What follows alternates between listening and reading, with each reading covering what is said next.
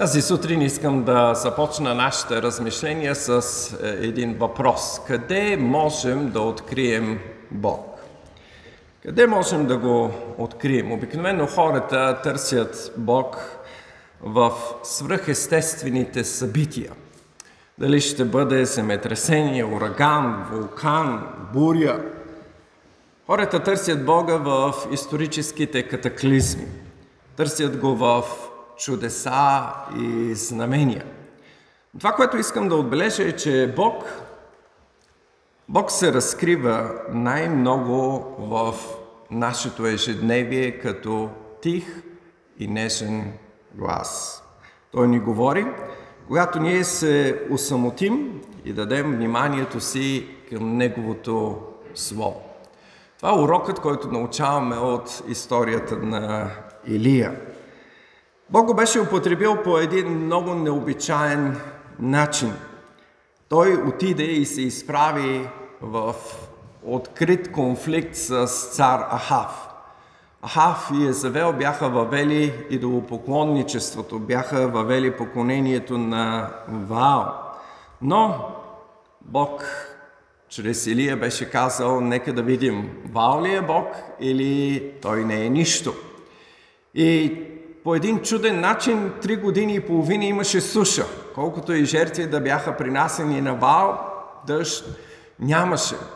И най-накрая на планината Кармил Илия предизвика израелтяните да не се двоумят между две мнения, да вземат своето решение. Решение, което всеки един човек трябва да вземе.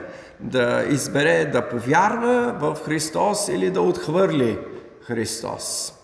И в битката, която изучавахме миналата седмица, ние видяхме как Бог потвърди своето съществуване, как Бог потвърди своята сила, когато от открито небе, небе в което нямаше облаци, за да може да кажем случайно светкавица падна. Спомняте си, за три години и половина нямаше облак, нямаше руса над Израел от ясното небе върху жертвата на Кармил падна гръм.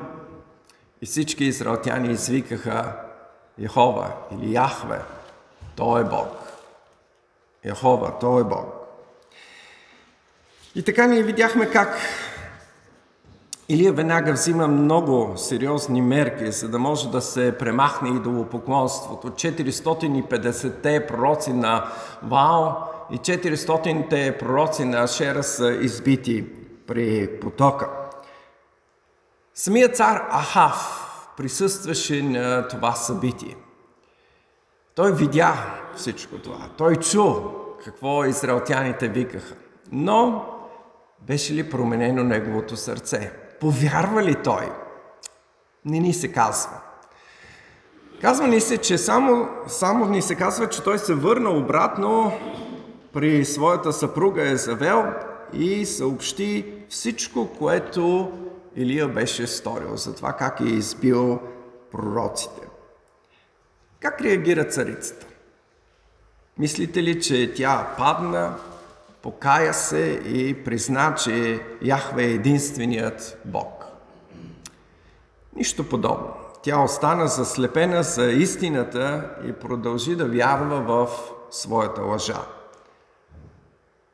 Не е ли същото и днес? И огън от небето да падне, и от мъртвите да възкръсне някой.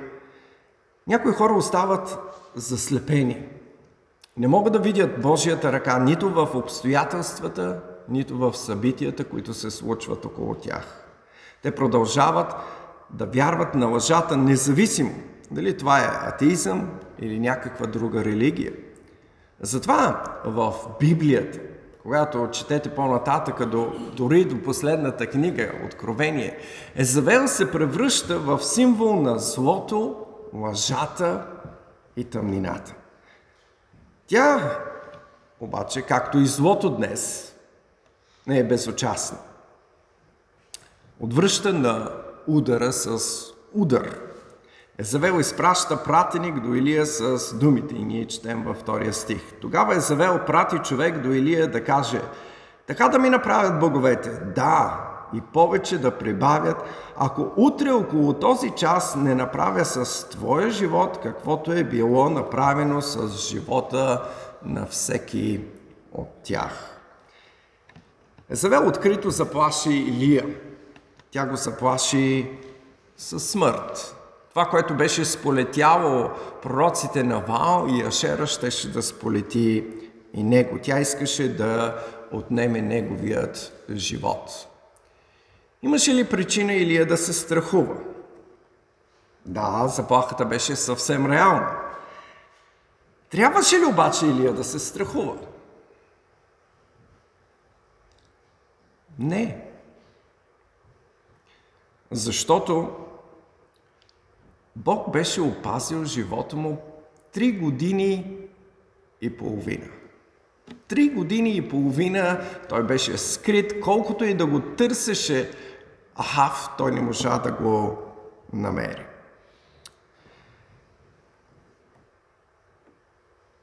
Но, щеше ли Бог този път и този път да опази живота на своя пророк? Ето това е за мен ключовият въпрос.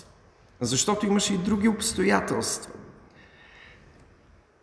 Бог беше запазил живота на Илия, но беше допуснал много, много, много други пророци да бъдат избити от Езавел.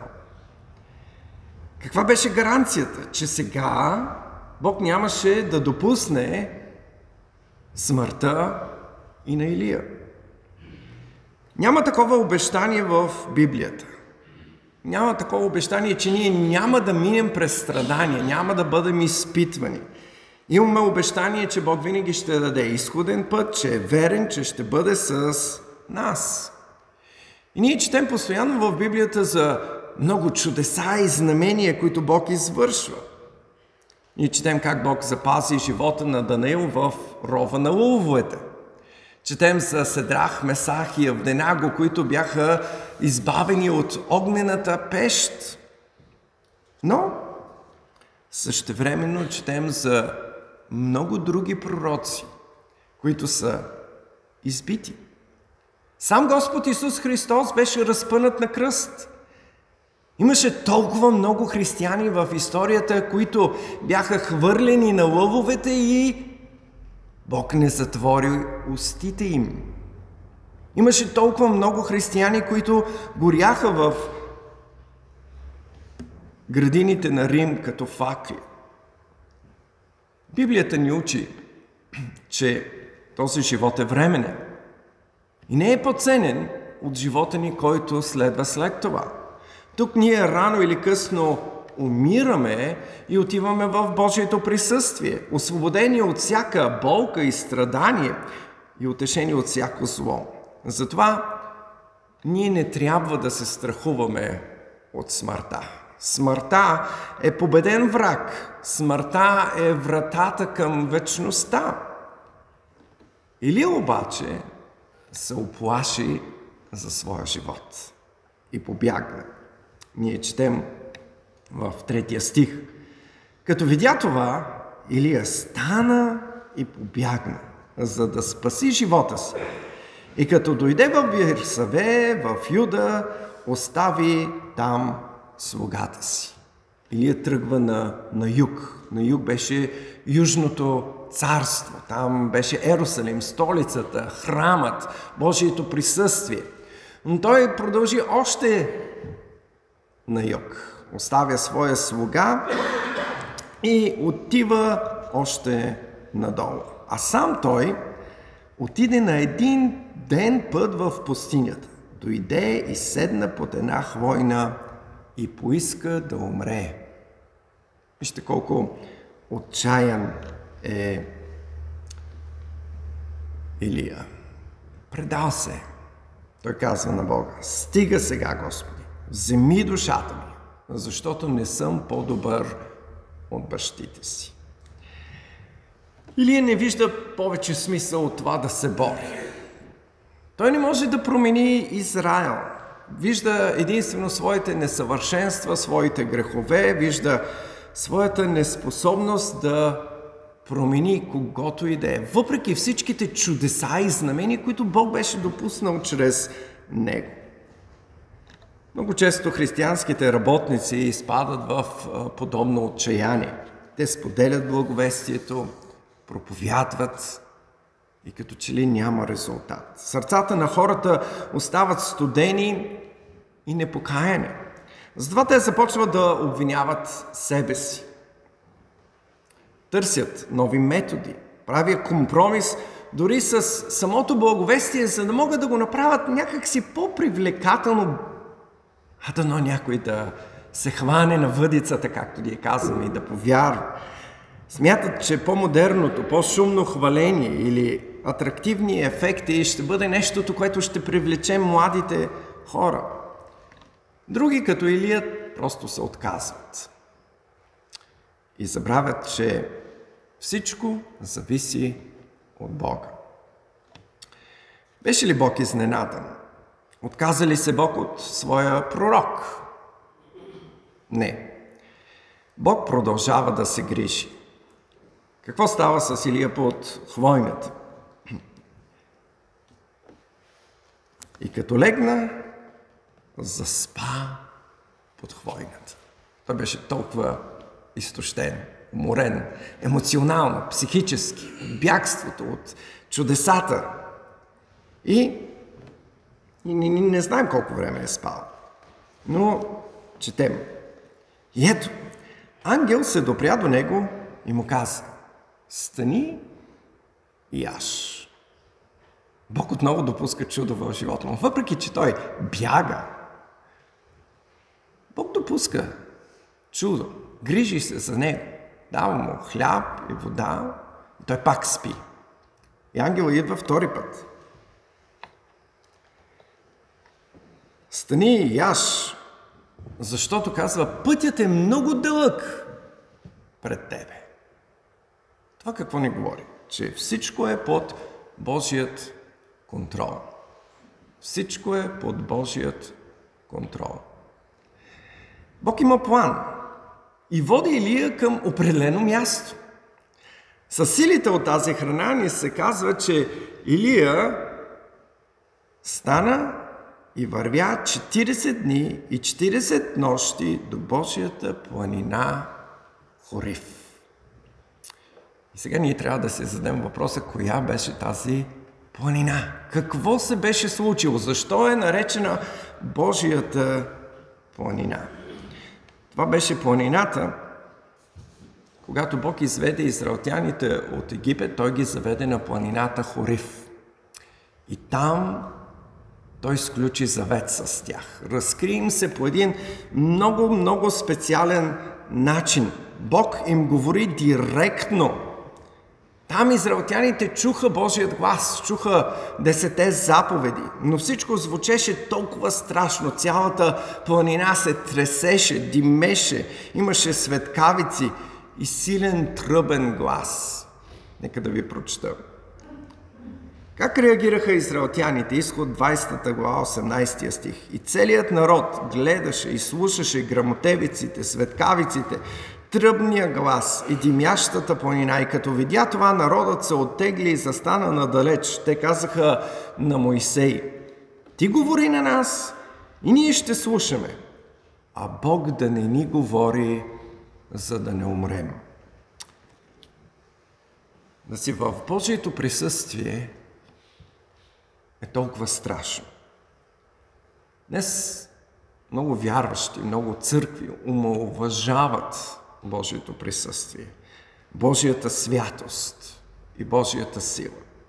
За много хора днес Божието присъствие е като една топла, приятна емоция на фона на хубава музика, мир, въодушевление, спокойствие. Това е за тях Божието присъствие.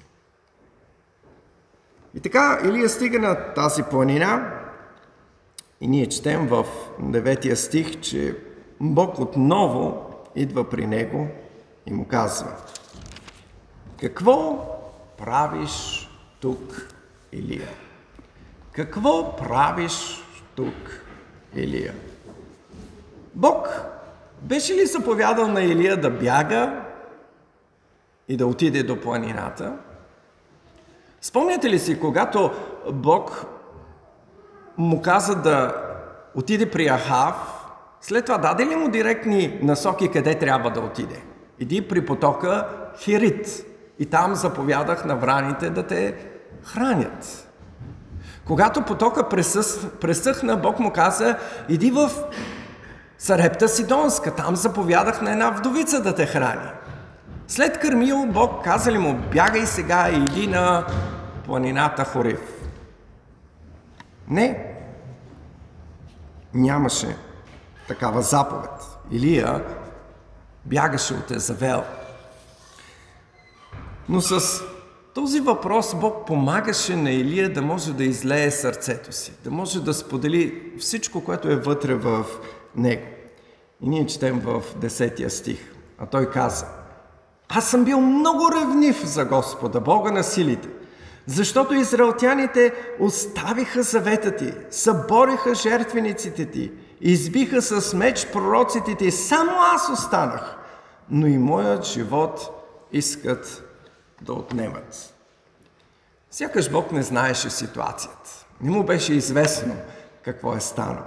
Но той търпеливо остави Илия да може да излее мъката си. И това е важен урок и за нас. Винаги можем да дойдем при Бога в нашето отчаяние. Той никога няма да ни смъмри, никога няма да ни отхвърли, никога няма да ни каже какво правиш. Тук махай се. Напротив, Исус ни казва, елате при мене всички, които се трудите и сте обременени, и аз ще ви успокоя. Колко любящ и търпелив е Бог. Така той покани Илия на лична среща. Каза му, излез сега пред пещерата, за да можем да говорим. Илия трябваше да се изправи пред величието, силата и мощта на своя Бог. Но забележете колко внимателно е представена тази среща. 11 стих и надолу. И Господ му каза, излез и застани на планината пред Господа. И ето, Господ мина. Това, когато го прочитаме, трябва да ни говори като за някакво шествие. Спомняте си, когато римските легиони са се връщали от победа, те са имали победно шествие, минавали са всички и всички са викали. Същото е случваше се преди 40 години, по времето на комунизма. И днес в някои страни се случва военен парад. Минават най-различни войски. Отгоре кръжат самолетите. Минават, показват най-различни големи бомби. Всичко това е за да може да се демонстрира сила, величие, мощ. И Бог минава по същия начин и демонстрира пред Илия. Вижте. И Господ минава. И голям силен вятър цепеше бърдата и сломяваше скалите пред Господа. Може да си представите каква буря е била. Но Господ не беше във вятъра. А след вятъра земетръс. Но Господ не бе в земетръса. А след земетръса огън. Но Господ не беше и в огъня. Цялата тази сила, мощ мина, но Бог не беше там. Как вие бихте се почувствали след една подобна демонстрация на сила? Малки и незначителни, нали? Тази демонстрация на сила трябваше да напомни на Илия пред кого стои. Бог имаше цялата сила на разположение, за да може да унищожи и Ахав, и Езавел, и, и всички останали. Бог нямаше нужда от Илия, за да може да се справи с проблемите. Те не бяха никакви проблеми за него. Бог можеше да смачка и самият Илия. Нищо и никой не може да се опълчи срещу Божията сила. Като че ли Бог беше много ядосан и разгневен, но вместо да излее гнева си върху Илия, той излива гнева си в вятъра, земетресението и огъня. Това ми напомня за една друга случка. На един друг хълм беше издигнат един кръст. И там беше разпнат Господ Исус Христос. И вместо Бог да излее своят гняв върху теб и върху мен, той изля своят гняв там, върху този кръст. И природата го отразяваше. Имаше тъмнина, имаше земетресение, когато Бог изливаше своят гняв. Исус каза, Боже мой, Боже мой, защо си ме оставил? Само Исус можеше да вземе това място. Ние не можем. И днес сърцето ми се изпълва с благодат и с признателност и посвещение за всичко, което Исус направи лично за мен. Какво стана с Илия след вятъра, земетресението и огъня? А след огъня кротък и тих, нежен глас. Когато Илия го чува, той го разпознава, покрива лицето си с, с кожуха и застава пред входа на пещерата. Бог отново го посреща с този въпрос. Какво правиш тук, Илия? Отново същия въпрос. Като че ли не беше достатъчно. Предполагам, че заради това хората са взели Илия и са го сложили в българската поговорка. Спомняте ли си тази поговорка? Облякал се Илия, пак в тия. Една мантра се върти в, в главата му. Или една друга поговорка. Едно си баба знае, едно си баба бае. По същия начин Илия отговаря – той каза, аз съм бил много ревнив за Господа, Бога на силите. Защото израелтяните оставиха завета ти, събориха жертвениците ти и избиха с меч пророците ти. Само аз останах, но и моят живот искат да отнемат. Сякаш Илия отново му казваше, Боже, не виждаш ли какво става? Не разбираш ли ситуацията? Няма, няма, никой не остана, няма кой да вярва в тебе, нямаш вече почитатели, избиха всичките ти хора, само аз останах и мен искат да избият и тогава какво? Какво ще правиш, Боже? Струваше ли си всичката тази суша, струваше ли си всичкото това страдание, струваше ли си цялата борба? Или е отчаян, уморен, или е загубил своята перспектива. Два Бог го доведе до това място. Далеч от, от всичко, далеч от хората в пустинята, от, далеч от глъчката, за да може да възвърне неговата перспектива. Ние чуваме тези думи, записани в следващите стихове от 15. Но Господ му рече, иди, Върни се по пътя си през пустинята в Дамаск и когато пристигнеш, помажи Азил за цар над Сирия, а Юй, намесивия син, помажи за цар над Израел и Елисей, Сафановия син от Абел Мехола, помажи за пророк вместо тебе. И ще стане така, че който се избави от Азаиловия меч, него Юй ще убие, а който се избави, избави от Юевия меч, него Елисей ще убие. Оставил съм обаче в Израел 7000 души. Всички унеси, които не са преклонили колене пред Вал и всички, чието уста не са го целунали. Бог показваше на Илия, че той има план и че той все още е в контрол. Ясна му е цялата ситуация. И тя не е толкова плачевна, колкото изглежда на самият Илия. Историята и нейното развитие продължават да зависят единствено и само от Бога. Илия трябваше да смени своята перспектива. Трябваше да види нещата от Божията гледна точка. Божията заръка да отиде и да помаже нови царе на Цирия и Израел трябваше да помогне на Илия да види, че Бог има цялата власт. Бог щеше да нанесе съкрушителен удар над своите врагове и беше приготвил инструментите си за това. Бог разбираше Илия, който беше уморен, искаше почивка, беше се погрижил той да има заместник. Елисей щеше да е новият пророк. пророк. Бог имаше план и за него. И така някак си, между другото, за да може Илия да е спокоен, че не всичко е загубено, че това не е краят на всичко, Бог му каза, оставил съм си 7000, които не са се отказали от вярата си, не са се поклонили и не са целунали Ваал.